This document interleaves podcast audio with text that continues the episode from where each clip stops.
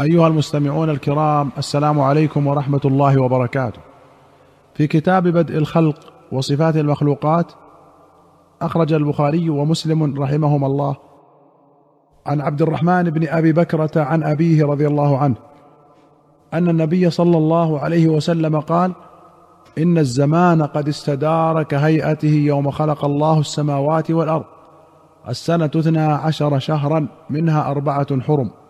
ثلاثة متواليات ذو القعدة وذو الحجة والمحرم ورجب مضر الذي بين جمادى وشعبان. أي شهر هذا؟ قلنا الله ورسوله أعلم. فسكت حتى ظننا أنه سيسميه بغير اسمه. فقال أليس ذا الحجة؟ قلنا بلى. قال أي بلد هذا؟ قلنا الله ورسوله أعلم. فسكت حتى ظننا أنه سيسميه بغير اسمه. قال أليس البلدة؟ قلنا بلى. قال فأي يوم هذا؟ قلنا الله ورسوله أعلم. فسكت حتى ظننا أنه سيسميه بغير اسمه. قال أليس يوم النحر؟ قلنا بلى. قال فإن دماءكم وأموالكم وأعراضكم عليكم حرام. كحرمة يومكم هذا في بلدكم هذا في شهركم هذا. وستلقون ربكم فيسألكم عن أعمالكم. ألا فلا ترجعوا بعدي كفارا يضرب بعضكم رقاب بعض. ألا ليبلغ الشاهد الغائب فلعل بعض من يبلغه أن يكون أوعى من بعض من سمعه.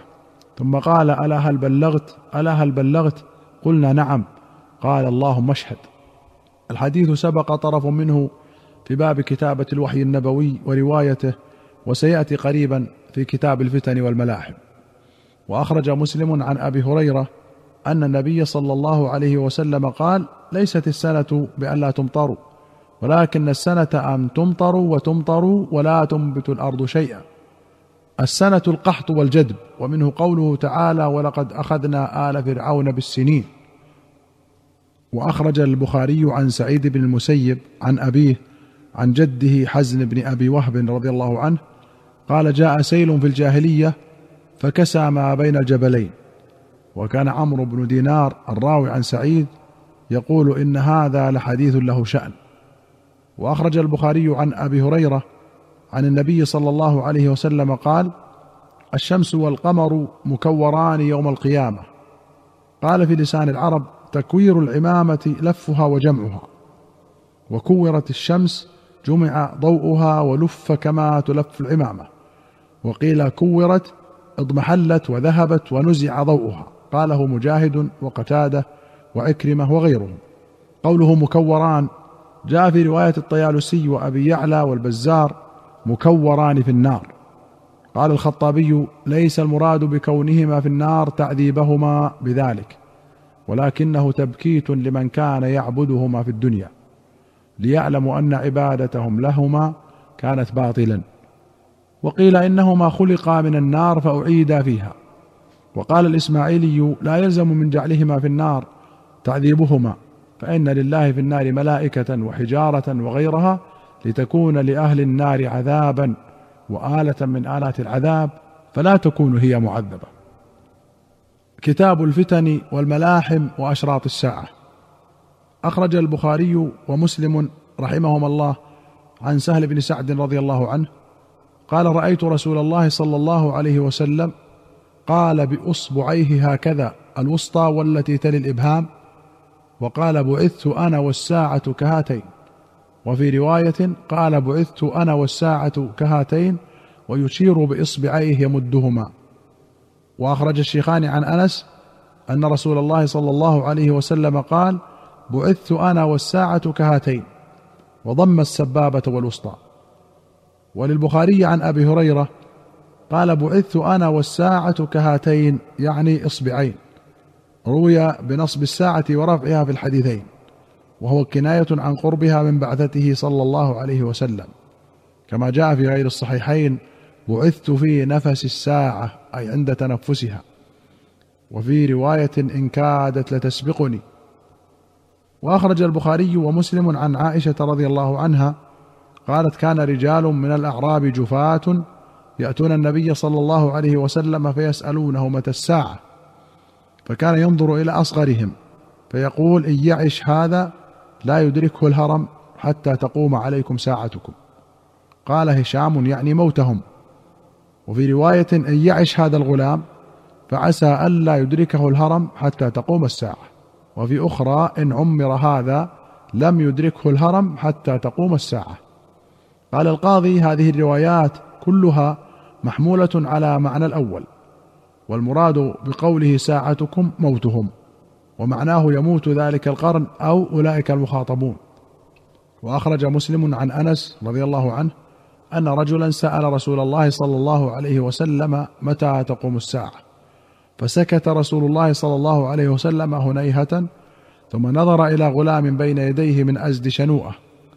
وفي رواية وعنده غلام من الأنصار يقال له محمد فقال إن عمر هذا لم يدركه الهرم حتى تقوم الساعة. قال أنس ذاك الغلام من اترابي يومئذ.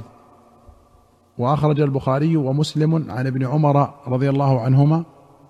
قال صلى بنا رسول الله صلى الله عليه وسلم ذات ليلة العشاء في آخر حياته. فلما سلم قام فقال أرأيتكم ليلتكم هذه؟ فإن على رأس مائه سنة منها لا يبقى ممن هو اليوم على ظهر الأرض أحد. قال ابن عمر يريد بذلك أن ينخرم ذلك القرن. وكذلك وقع فكان آخر الموجودين حينذاك أبو الطفيل عامر بن واثلة رضي الله عنه. وقد أجمع أهل الحديث على أنه آخر الصحابة موتا وقد بقي إلى سنة مائه وعشر وهي رأس مائه سنة من مقالة النبي صلى الله عليه وسلم.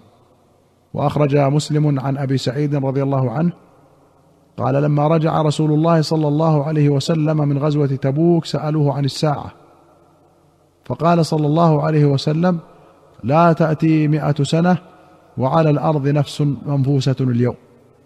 قوله نفس منفوسة أي مولودة يقال نفست المرأة أي ولدت. واحتج بهذه الأحاديث من قال الخضر ميت. وأجاب من أثبت حياته بأنه كان حينئذ على وجه البحر أو هو مخصوص من الحديث كما خص منه إبليس بالاتفاق. وأخرج مسلم عن جابر قال سمعت رسول الله صلى الله عليه وسلم يقول قبل أن يموت بشهر تسألوني عن الساعة وإنما علمها عند الله. وأقسم بالله وأقسم بالله ما على الأرض من نفس منفوسة تأتي عليها مائه سنة. وفي رواية ما من نفس منفوسة اليوم تأتي عليها مائه سنة وهي حية يومئذ. فسرها عبد الرحمن الراوي عن جابر فقال نقص العمر. وأخرج البخاري ومسلم عن حذيفة رضي الله عنه قال قام فينا رسول الله صلى الله عليه وسلم مقاما فما ترك شيئا يكون من مقامه ذلك إلى قيام الساعة إلا حدث به. حفظه من حفظه ونسيه من نسيه. قد علمه أصحاب هؤلاء وإنه ليكون منه الشيء قد نسيته فأراه فأذكره. كما يذكر الرجل وجه الرجل إذا غاب عنه ثم إذا رآه عرفه. وفي رواية فأعرف ما يعرف الرجل إذا غاب عنه فرآه فعرفه. وأخرج مسلم عن حذيفة قال أخبرني رسول الله صلى الله عليه وسلم بما هو كائن إلى أن تقوم الساعة. فما منه شيء إلا قد سألته. إلا أني لم أسأله ما يخرج أهل المدينة من المدينة. أيها المستمعون الكرام إلى هنا نأتي إلى نهاية هذه الحلقة. حتى نلقاكم في حلقة قادمة إن شاء الله. نستودعكم الله. والسلام عليكم ورحمة الله وبركاته.